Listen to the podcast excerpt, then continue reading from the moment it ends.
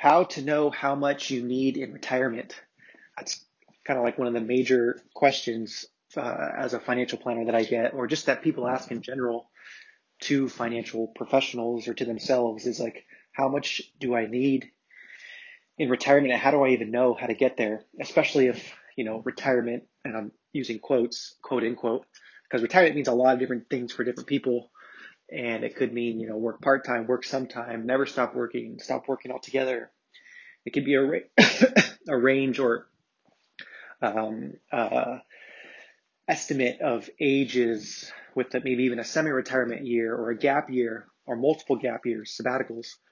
So it's all sorts of different, you know, definitions to that word retirement. It could mean financial freedom or financial independence, location independence.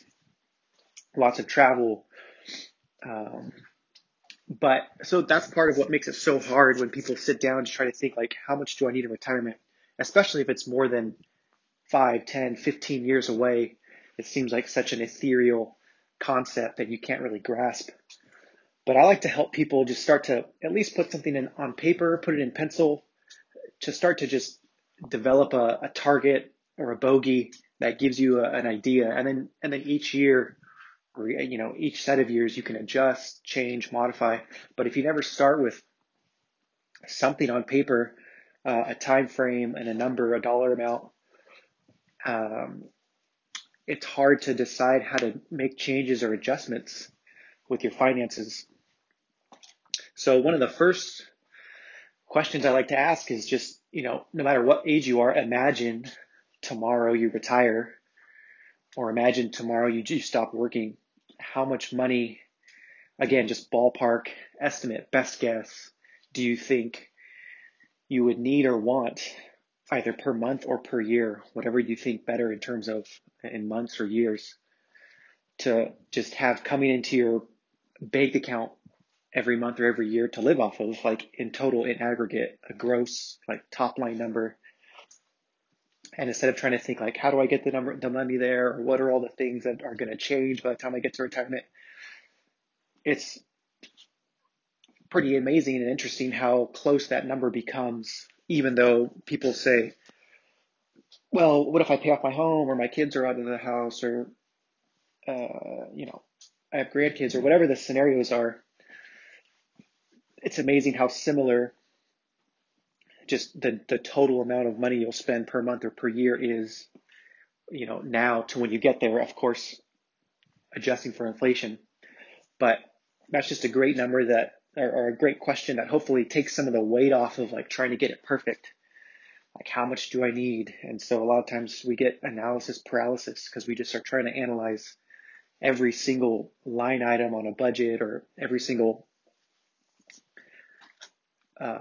category of expenses, to try to get to a perfect number. And then we get even more overwhelmed by thinking about inflation and how do I factor that in?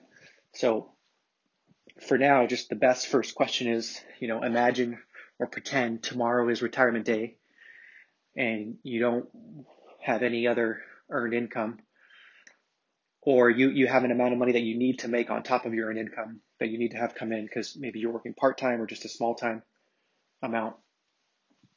What's that amount of money that you would want in total to come into your bank account per month or per year?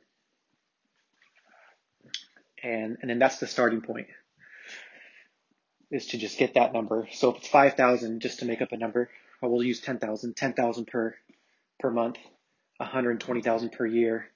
That's kind of your starting point for tomorrow, for, you know, how much you want to bring in gross, just top line in total, to pay for your lifestyle that you desire or need or want. And then from there, you can start doing inflation to figure out what that dollar becomes when you retire. So on average, inflation is about 3% going back to, you know, the last 80 years annually. So if you retire in 20 years, you would do like a present value, future value calculation. There's a lot of calculators online that can do this for you pretty simply.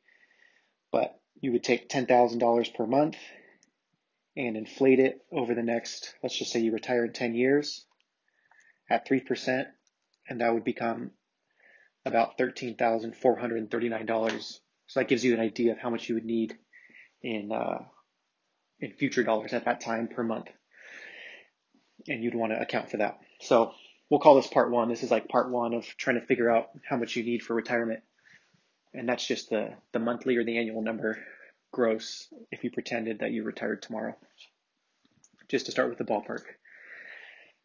This is Eric Maldonado with Aquila Wealth Advisors, and thanks for listening.